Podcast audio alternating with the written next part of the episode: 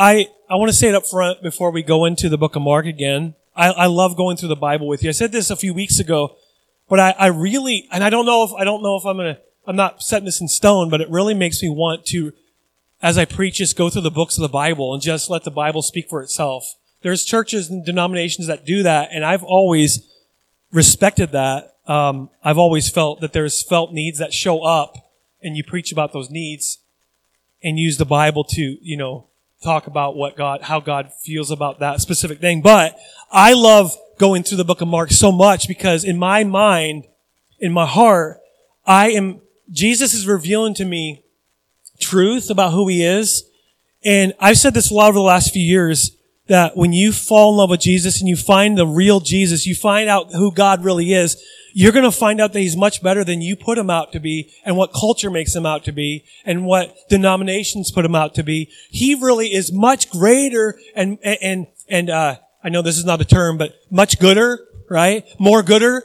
Uh, he, he's, he's, uh, he's better than we uh, put it. He is whatever we put him to be. He is like infinitely better than that. And so, if that's true, we have every reason to take what Jesus says in the Bible, even the hard parts, and say, you know what? You are worthy of my all. How many of us, you don't might not want to raise your hand, how many of us have been church going people or your Bible reading people and you, if you're honest, you were to say, there's things I've held back over the past. I haven't been as, you know, uh, outgoing for God. I haven't been so obvious as my faith. I think I have. I've held back in certain areas and the Lord has challenged me. Maybe He's given me a swift kick in the rear in love, right? Okay, don't want you take that the wrong way, but He'll say, Joel, I have so much better for you. Why do you hold back? Because in my mind, it's kind of like when I was a kid. If, if, uh, if I had a big thing of candy, you know, and, and my parents, my dad's right here, you know, so my parents said, no candy. I don't think that ever was a rule in my house. We could just eat candy all I want, just if we share.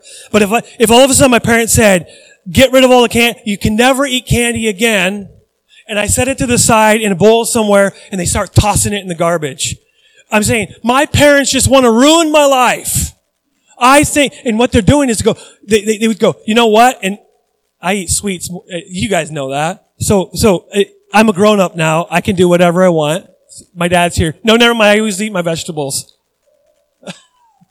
but in reality, they go, okay, let's just use this example. You know, they, they bring in the vegetables, you know, and the vegetables taste like candy. I'd be the most healthy person here. And I'd be like, you know, but they say, we, Joel, it seems like you're, you're, when you give up this, it seems like I just don't care about you, but I have something greater than you. For greater for you, greater. I have something greater for you. I have something that is, is going to create something in you that you were meant to live out. And if you live for the world, if you live for yourself, if you live like how the world says you need to live, you're going to be a version of yourself that you're not going to really like. And that's what Jesus says. We've been studying for the last, well, this is, believe it or not, week 14 of the book of Mark. Now I am well aware as a pastor that 14 weeks in one series is a long time. Okay, when I was in school, they either you you preached, you were taught to preach just different topics every single Sunday, or you were taught to do you know five to six weeks max. But I really love this myself. No one else likes it. Just don't say anything. Just smile and pretend, nod your head, go. Just give me a thumbs up. But we've been studying specifically something for the last two weeks that we're going to conclude this mini series, if you want to call it that, in the middle of this series called Mark that really is vital to the rest of the story of God, the rest of the Gospel of Mark, because Jesus takes, he, he, stu- he, he, well, he's transfigured physically, but he's also changes not the way he speaks, not what he, but he changes his focus on something very specific. And a lot of the gospel, a lot of the uh, disciples said, I don't get it.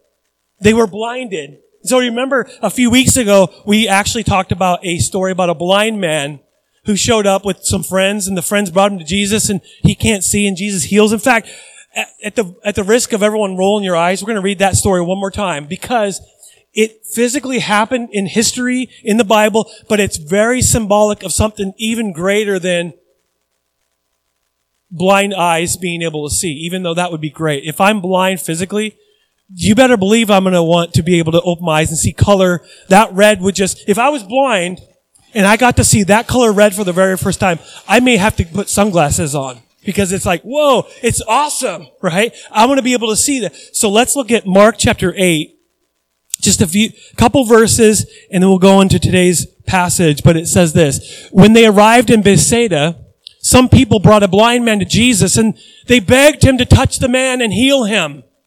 I think I'm reading this for the third time because I like the way that Jesus heals him. You'll see.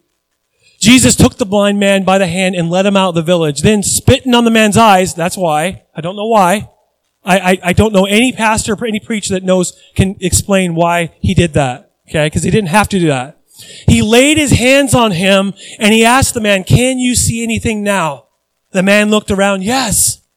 He said, I see people, but this is where when you're praying for someone, you're going, Dear Lord Jesus, I pray for healing right now. And then you go, did anything happen? Yeah, but, and you're like, uh oh. Okay, what do I do now? Uh, pastor's manual. Hold on, what do I do? Uh, what do they say in college? I don't know. I don't know what to do next. But he goes, yeah, I see people, but I can't see them very clearly. Kind of like if you need glasses, you're like, I can't really see. I see red. I know that's Alice because she sits over there every time, but I can't see very clearly. They look like trees walking around. Interesting. And then Jesus, this is interesting, Jesus placed his hands on the man's eyes again. Now, this is just for fun. This is just for me. How many of us think that's strange that Jesus has to pray twice? Nobody? Everybody thinks it's normal? I think it's very, very odd. The Son of God, who Jesus himself claims to be God.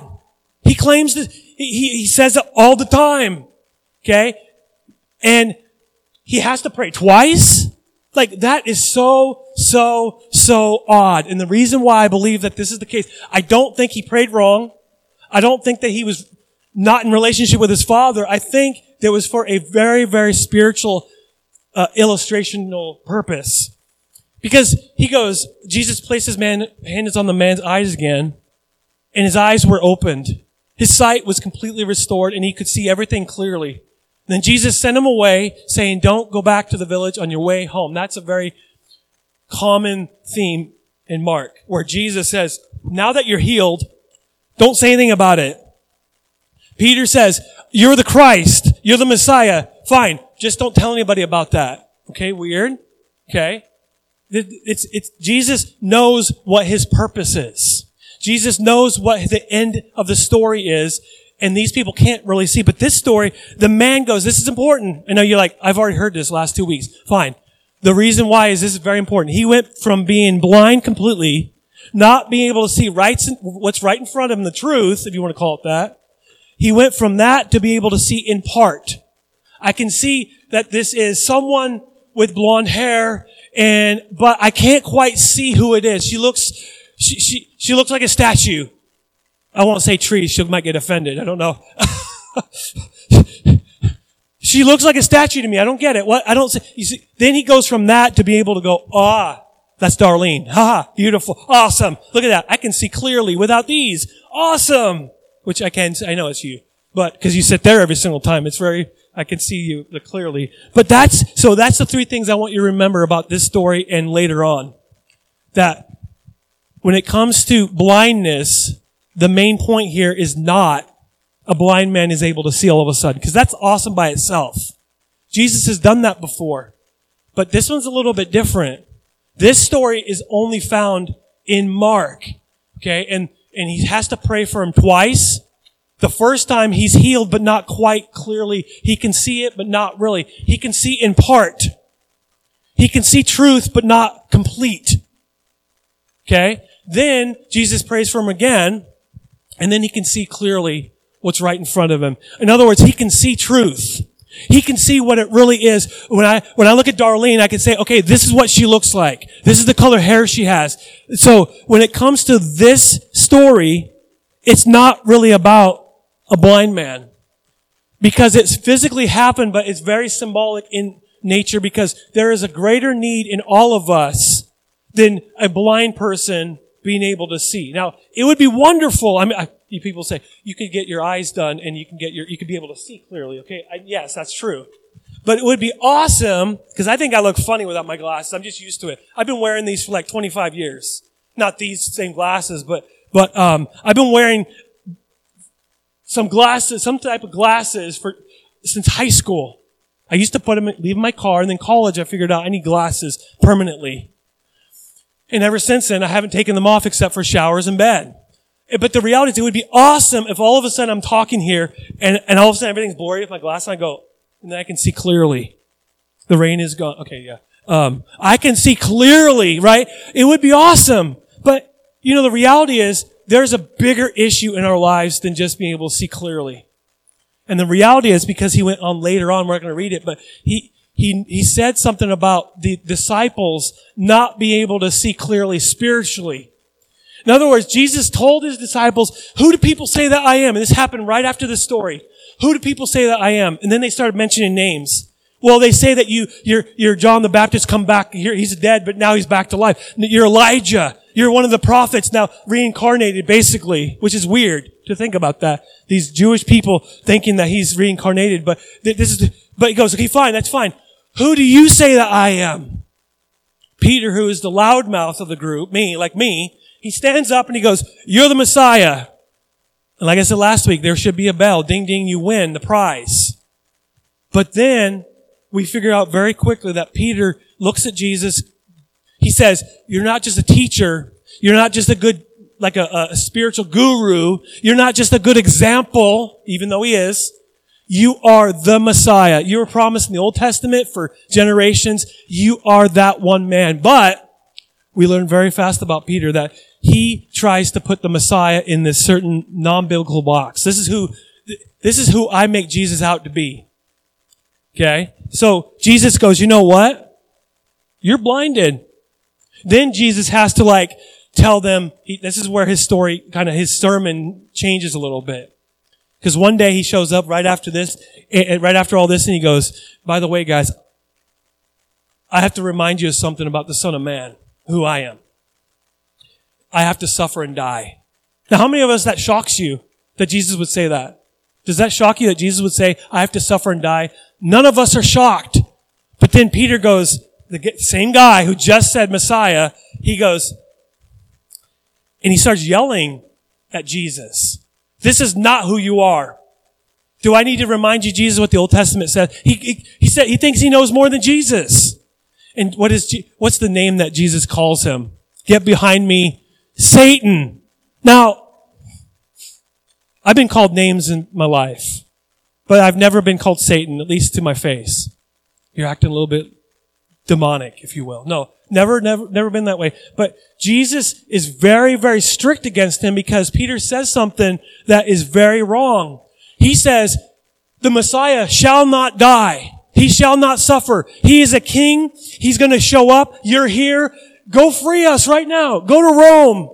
Get rid of all this government horrible stuff. And I want you to make our nation even more prosperous and better. And Jesus goes, that is not why I'm here. You're seeing things from human perspective, not from God's perspective. Get behind me, Satan.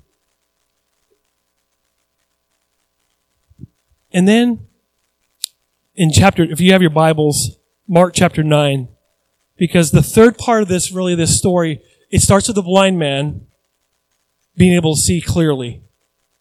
And then it goes from seeing, from, it goes from the disciples claiming to know that he's the Messiah to being boneheads again and going, but the Messiah, this is what the Messiah looks like. He looks like this, he looks like this, and Jesus looks at it and goes, that is wrong. You're spiritually blind. I want you to be able to see Jesus for who he really is. And you know why I got excited this morning when I'm practicing this? I'll tell you why. Because what could be greater for any one of us, whether you're a Christian or not, or you're, you, you've been a Christian for a million years or not, or if you've been a Christian for two years or four years, it doesn't matter. The greatest thing that we could figure out right now is who Jesus really is. I've talked with a lot of people who claim to know Jesus and they say things and I go, and I'll give you a, an example, and I don't mean to pick on the Mormons. I don't. Because I've had, I've invited those Mormon missionaries up because I, I, I love them. I, I, I, My heart breaks for them. Okay? But we, and I asked them, we asked each other questions about Jesus and we went through the Bible and I, I told them about who you they, and, and it was a different, it got to the point I already knew that there was a different version of Jesus. Because they started saying things I go, there's no way.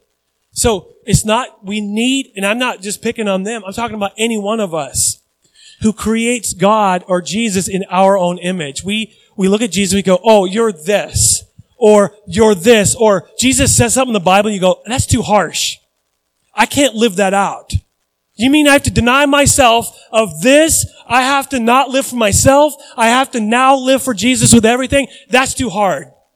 And in a sense, I would 100% agree. I really would. You know why that I don't like that? It's because I'm human. I like comfort really much, a lot, a lot. I like my own way. I really do. Because I, without God, I think I know what's best for Joel Bremer. I know myself. But you know who knows me better than even myself? The one who created me. And, and, and I think what's best for me, and God goes, that is not what's best for you. I have what's best for you.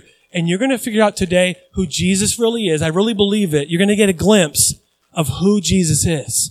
And he's much, much greater much more beautiful, much more glorious than you ever thought he was.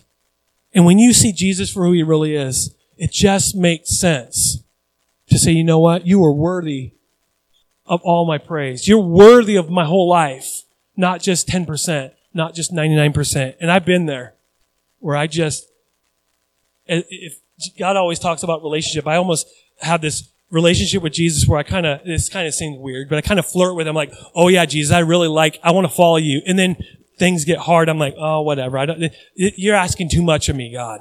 I don't want to do that. So Mark chapter 9, verse 1. I'm going to pause here. We're not going to camp on this verse for a long time because it's a very odd verse. Jesus went on to say, I tell you the truth, some standing here right now will not die before they see the kingdom of God arrive in great power. Okay, what's that about? Does anybody know what event he's really talking about? Okay, you're like, yeah, I really know what it is. The reality is many scholars disagree with this, what he's talking about. There's many people, which I don't agree with, but they say he's talking about the event that's just going to take place in a few moments. I don't agree with that because like, you won't die. Well, duh, they're standing right in front of him. Okay, I believe with all my heart that he's talking about this fall, the, the, the, the Holy Spirit showing up and then the disciples going out and reaching the world for Christ. I really believe that. That I tell you the truth, some standing right here, right now, will not die before the kingdom of God arrives in great power. Now that is a little precursor to the story you're going to read. Everybody say power. Power. Okay? What you're going to see with God, what you're going to see with Jesus, what you're going to see with these three disciples, one word comes to mind. Power. Okay? And I want to say it out loud right now because I don't think any of us would say this out loud. Uh, uh, that some people think that we, that God's out there somewhere at best, but he's not that powerful. Because I, tr- I prayed. I really prayed, Lord, and it didn't happen. So either A, you don't exist, B, you don't care, or C, you're not powerful enough. We've all had people that said that, or we've said ourselves, but one thing you're gonna find out right now in this story is that God is super, super powerful. He is powerful. He is mighty. He is glorious. He is in control. There is nothing that can stop him. There is nothing, nothing, nothing. And we deal with things in life that we have question marks about. We're like, why? And God goes, follow me, trust me. It doesn't make sense now. But if you follow me, I'm going to take you down a road and someday you'll go, gotcha. I understand. Maybe not right this second. So Mark chapter two, I could not skip this story or I'd get in trouble with myself or in God because it's very powerful. It says this, six days later, so after this thing that he says, hey, someday you're going to experience something powerful. Six days after that, Jesus took Peter, James, and John and he led them up a high mountain to be alone. As the men watched Jesus' appearance was transformed or transfigured, the real word right there for transformation is metamorphosis. I don't know the exact word, but it's where we get the metamorphosize, something like that. It's where we get the word metamorphosis. He transforms. When I was a kid, I grew up in the 80s. This might seem weird to some people, but I had Transformers, those little toys, right? And you had a little car driving around and you transformed it and even had cartoon. But, you know, you could pull the arms out and do that and all of a sudden something very different. Okay? As silly as that sounds, that's, that's exactly what happened to Jesus here. Some, they see a vision of Jesus where he goes, he's no longer just this man walking around. He's no longer just a preacher from Galilee. He's no longer this teacher. He's no longer just this healer. He's no longer just cast out demons. He no longer just walks on water. He no longer just provides food. Now, he's very much transfigured right before his, their eyes. And his clothes became dazzling white. I like this little line. Far whiter than any earthly bleach could ever make them. You couldn't clean your clothes that clean. Right? That's interesting. Then, okay. And so, I want to be very clear about this story. If you're not familiar with the Old Testament, this will seem very odd. Two people show up that have been dead for a long time.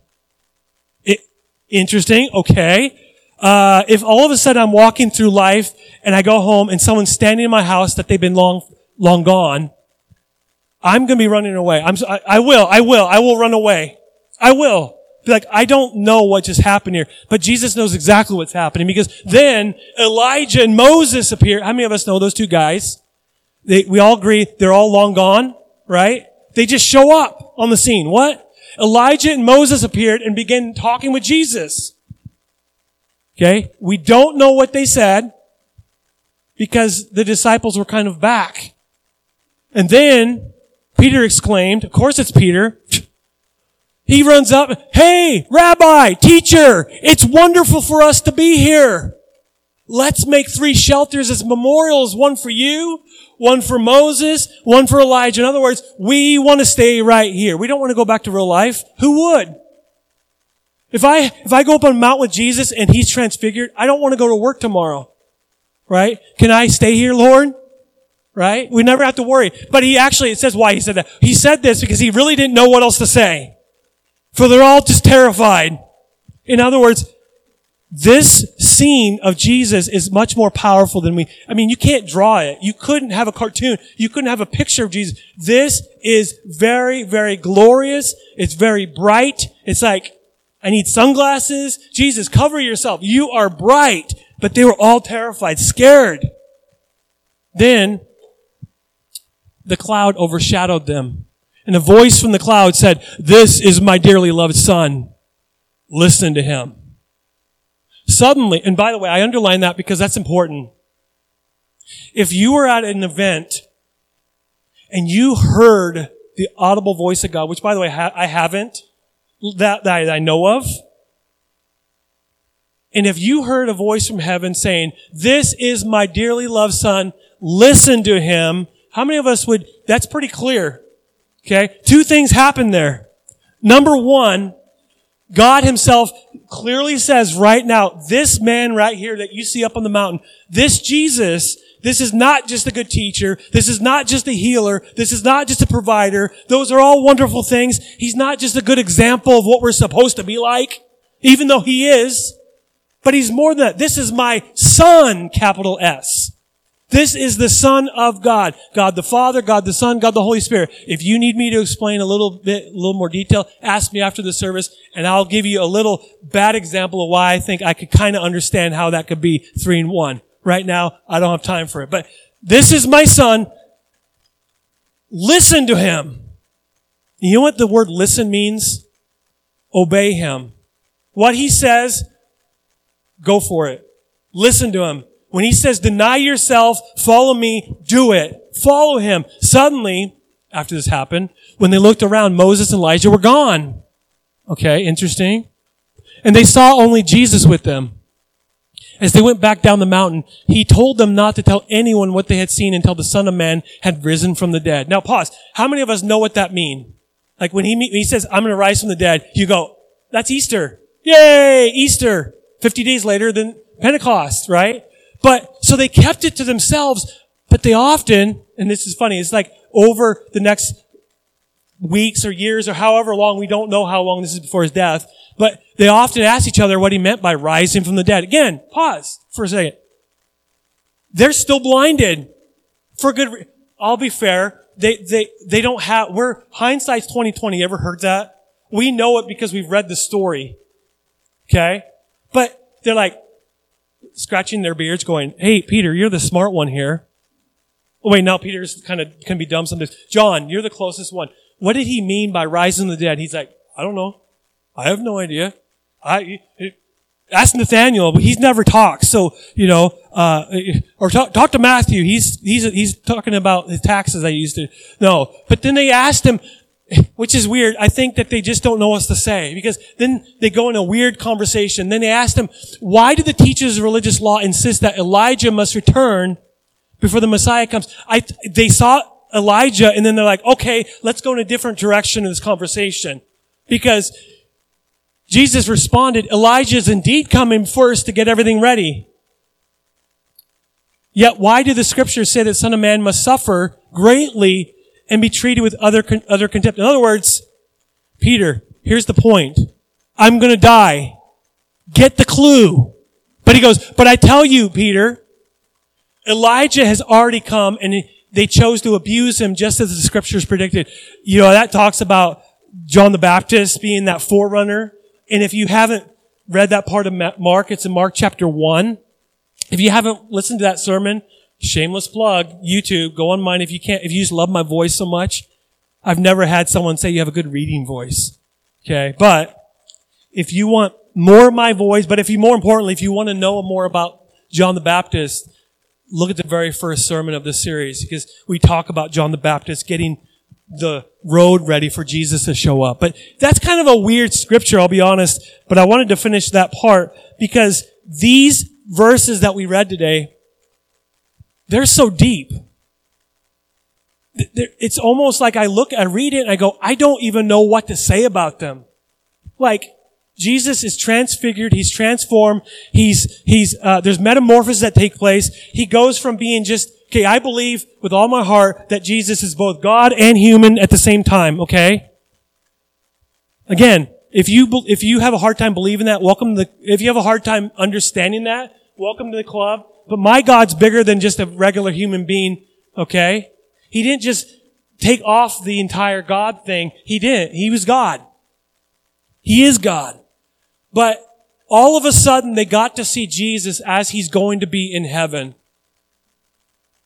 When you go to heaven, you're going to see people that went there before you. There's going to be family members who said yes to the gospel of Jesus Christ. And they're going to be cheering you. I don't know. I can't prove this, but I, everybody talks about this tunnel, this light, and you go to the tunnel. I don't know.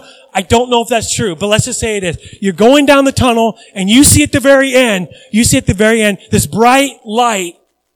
What do you think the bright light really is? Jesus.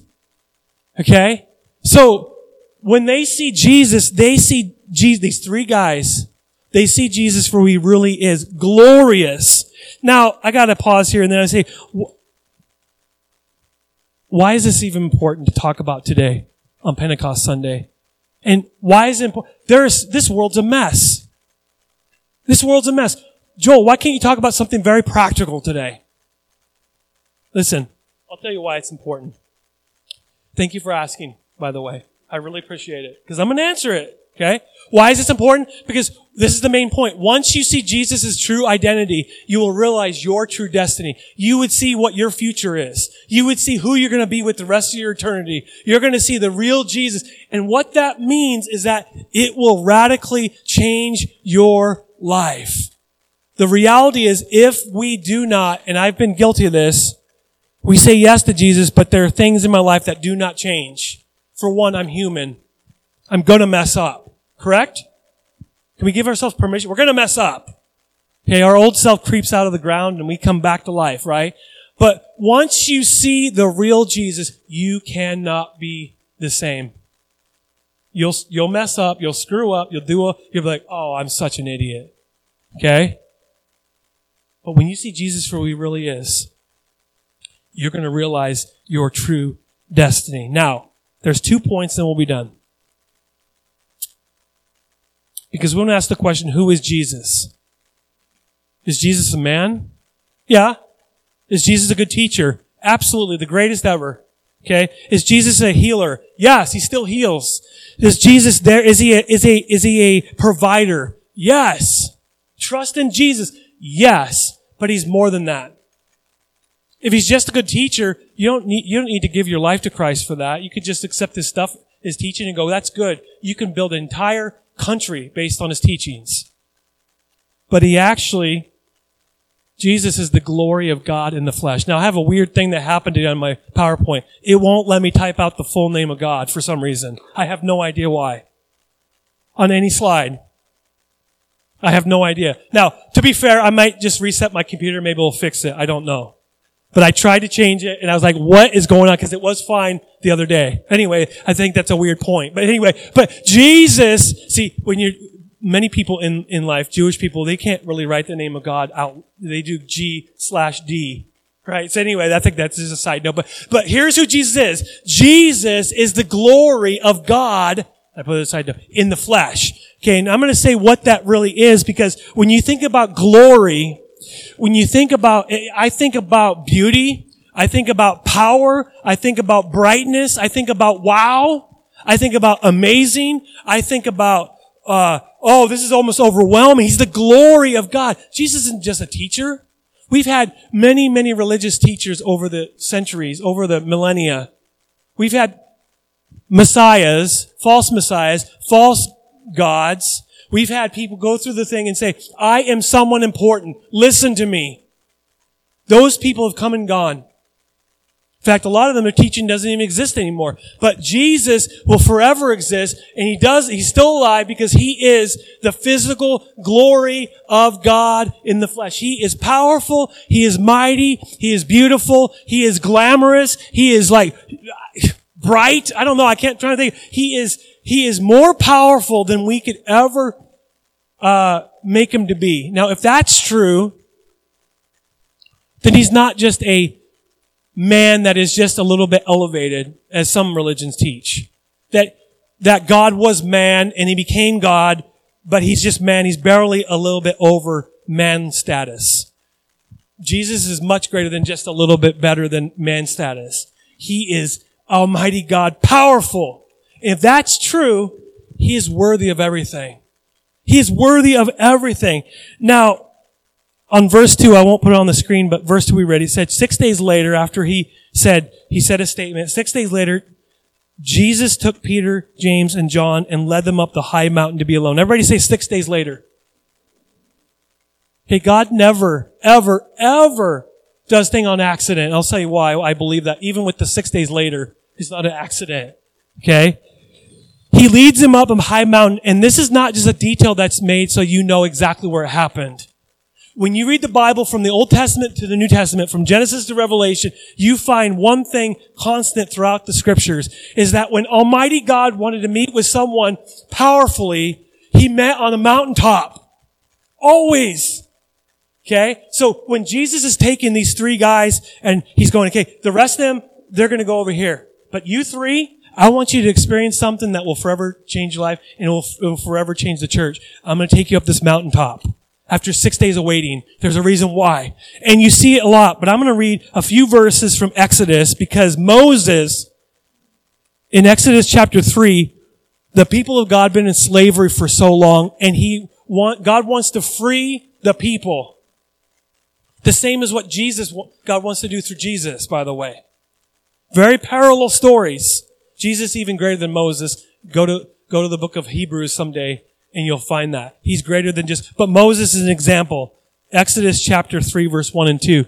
He goes, one day Moses was tending the flock of his father-in-law Jethro, the priest of Midian. He led the flock far into the wilderness and came to Sinai, the mountain of God. Everybody say the mountain.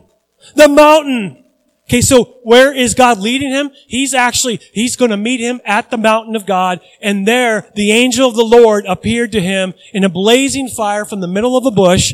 Moses st- stared in amazement. Though the bush was engulfed in flames, it didn't burn up. We know that story because God says, and this is a great side note for you guys, because the story is powerful. He goes, I see your suffering. I'm going to take care of it. I haven't ignored you, even though it's been 400 years. It seems like God's been ignoring them.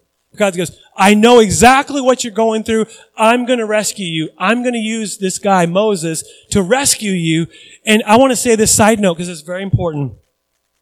If you're going through some type of suffering, not just physical, but a lot of other ways, it can be easy to seem, to make it seem like God is ignoring you. I get it. There have been times, some pastors aren't as bold, but there are times I've gone through my life going, I have no idea where God is. I have no idea. And it could be if, if you don't have your trust in, on a firm foundation, it could be very heartbreaking. And if you don't put your feet on a firm foundation of truth of, in God, who God is, when you go through a bad time and it doesn't go away, it's easy to just take a hike and leave God. I'm out of here. But God sees your suffering. God knows it. Doesn't just see it from afar. He's going, I'm going to take care of it. Trust me. Trust me. And that's exactly, he goes to a mountaintop and then verse 12, God answered because Moses is like, I don't know who, what, I don't even know what to say to you, God. God answered, I will be with you. And this is your sign that I am the one who has sent you. When you have brought the people out of Egypt, you will worship God at this very mountain. In other words, there is a location, which by the way, we know we don't have to go to a mountain to worship God. Things have changed since this moment. Okay, but in the Bible, when it talks about mountain, it's a powerful place where mighty things happened, and it was a place of worship. The people of God worshiped. And that's exactly, exactly what was going on right there, because after the crossing of the Red Sea, Moses led the people of God to this very mountain and they camped out there. They said, okay, Moses goes, everybody camp out right here. I'm going up the top of the mountain what did he do in the top of the mountain? He was communicating and communing and worshiping God. Okay? Now, you're like, where are you going with this? Just stay here for just a moment because this is very parallel of what Jesus is saying. And if it's very parallel, it says a lot about who Jesus really is. Let's look at uh, Exodus chapter 24. A lot goes on by the time they lead them to the mountain. Verse 15 and 18. It says, Then Moses climbed up the mountain and the cloud covered it. And the glory of the, now does that, already it sounds familiar to, to Mark chapter 9, the cloud covered, okay? The cloud covered it, and the glory of the Lord settled down on Mount Sinai, and the cloud covered it for how many days? Weird, huh? That's kind of a weird coincidence. Six days? Listen, God is not doing anything by accident. Okay, that's you. You look at six days, maybe in the average person. You know, I'm I could be a Bible nerd, really. I'm like six days, six days. That's kind of weird, parallel. But the reason why is that God never does anything on accident in your life or ever. Okay, Jesus had planned waiting six days to go up this for very, very pur- purpose. On the seventh day that he's up there, the Lord called to Moses from inside the cloud to the Israelites at the foot of the mountain the glory of the Lord appeared. Everybody say glory. That's the word. The glory of the Lord appeared at the summit like a consuming fire. Then Moses disappeared into the clouds as he climbed higher up the mountain. He remained on the mountain 40 days and 40 nights. Now, how many days was Jesus tempted in the wilderness? 40 days and 40 nights.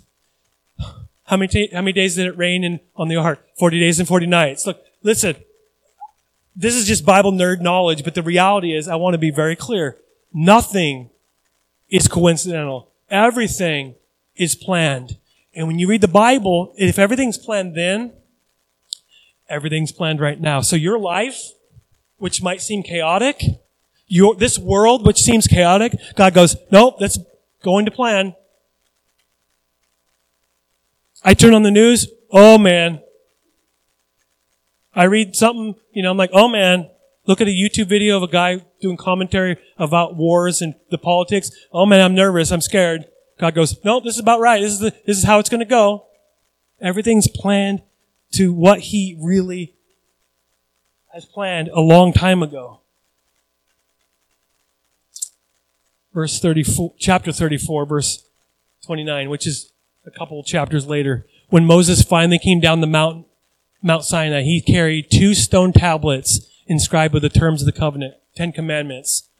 He wasn't aware that what? His face had become radiant because he had spoken to the Lord. So he's just as bright as how Jesus was when he's on the mountain. Okay, listen, this is what brightness really is. Light. It's glory. It's power. It's God is so powerful that it's overwhelming to us. Now, what happened to Moses when he became radiant? He, he came to the people and he was too bright, so he had to wear a cover. He had to cover his face, um, because it was way too powerful. People would, would have gone blind. They couldn't quite look. He couldn't quite look at the glory of God. He had to pass through a mountain, pass through a rock to be able to see the glory of God that quick. Jesus changed that because the glory of God was right there. You know, Peter, James, and John, they, they survived it. So Moses carried the glory of God and the proof was the radiance all over his face. See, Jesus, go back to the story of Jesus. Six days, takes them up there. He's transfigured. He's metamorphosized. He's changed. He is not who they've ever met him to be. He becomes like he is forever. He is beautiful. He is majestic. He is mighty. He is powerful. There, there's a Old Testament scripture about the Messiah, and he said, there's nothing about the Messiah that will, that looks beautiful from the outside. He, no one would look at him and go, wow, he's such the most beautiful person. But you know what? Jesus glorified, he's beautiful. He's powerful. He's mighty. He's in charge. He's in control. Why do we worry? Why do we fret? If, if Jesus is in control here, we have no reason to worry. Jesus, He doesn't just carry the glory of God. He is the glory of God. He shines brightly because He is God. And the reason why this is in here, I really believe it. Why do we get this little glimpse of this? Because Jesus wants you to know the future. He wants you to know eternity. He wants you to know what it really is about. He's given you a, a, a peek behind the curtain of this world.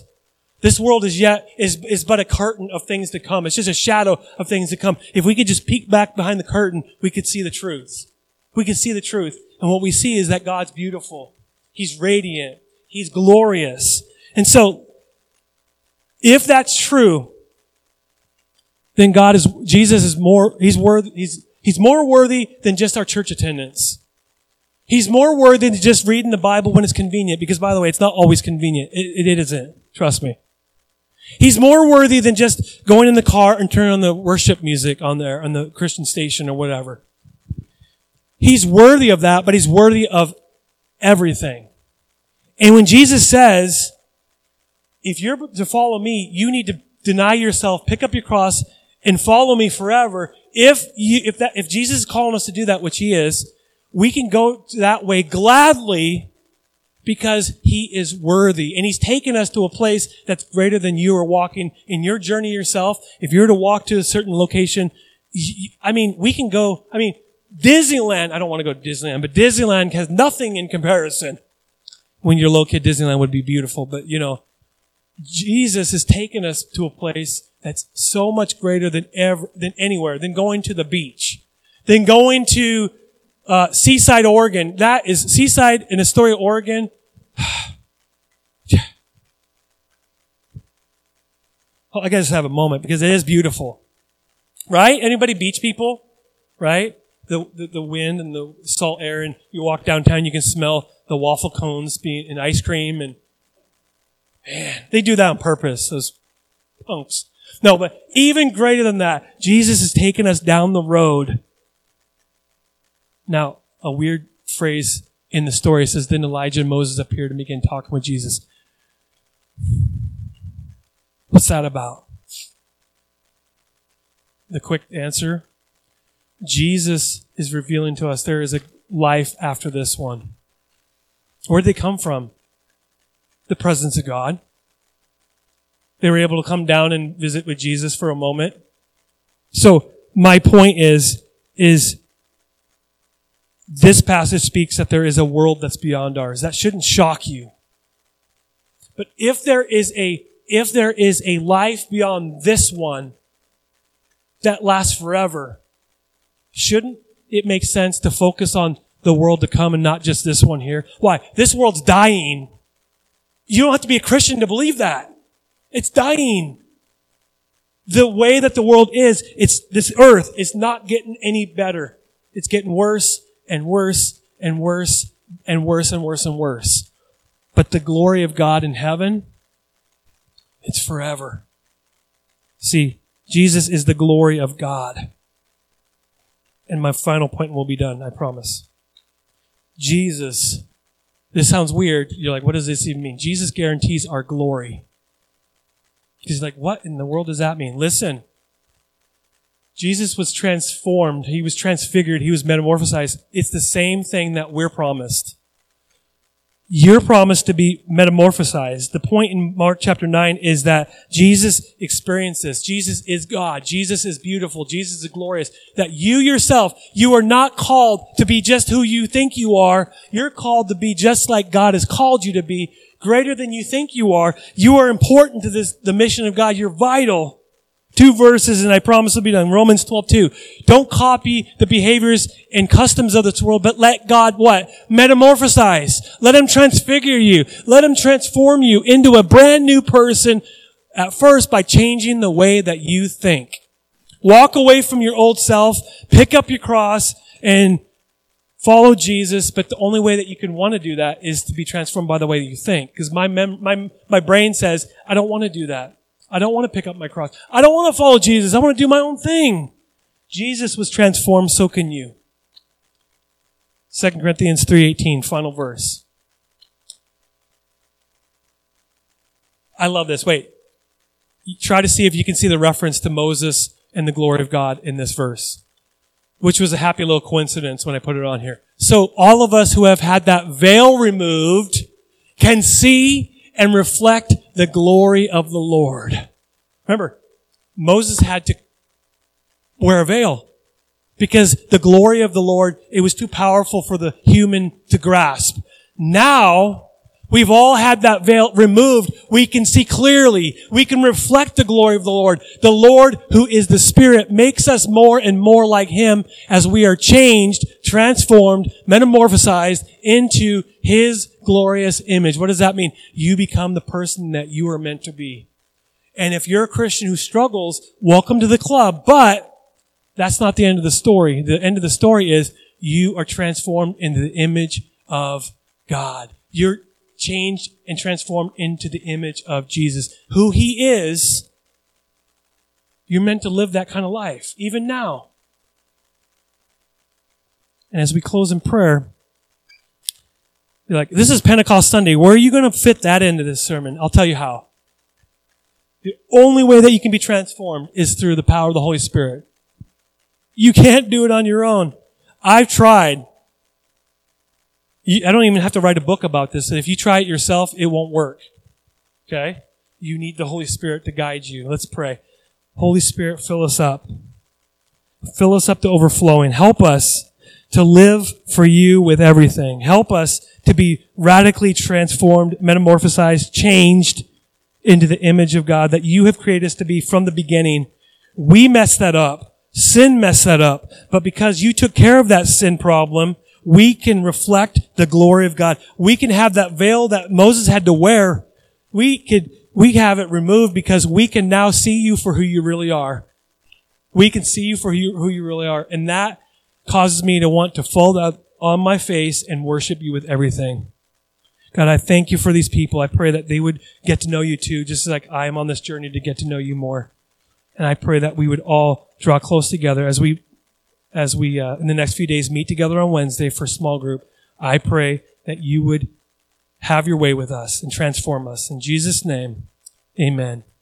Amen. God bless you. May you enjoy your weekend. Enjoy, if you have a holiday off tomorrow, God bless you. Amen and the next day and the next day. If you have holidays every day, that's awesome.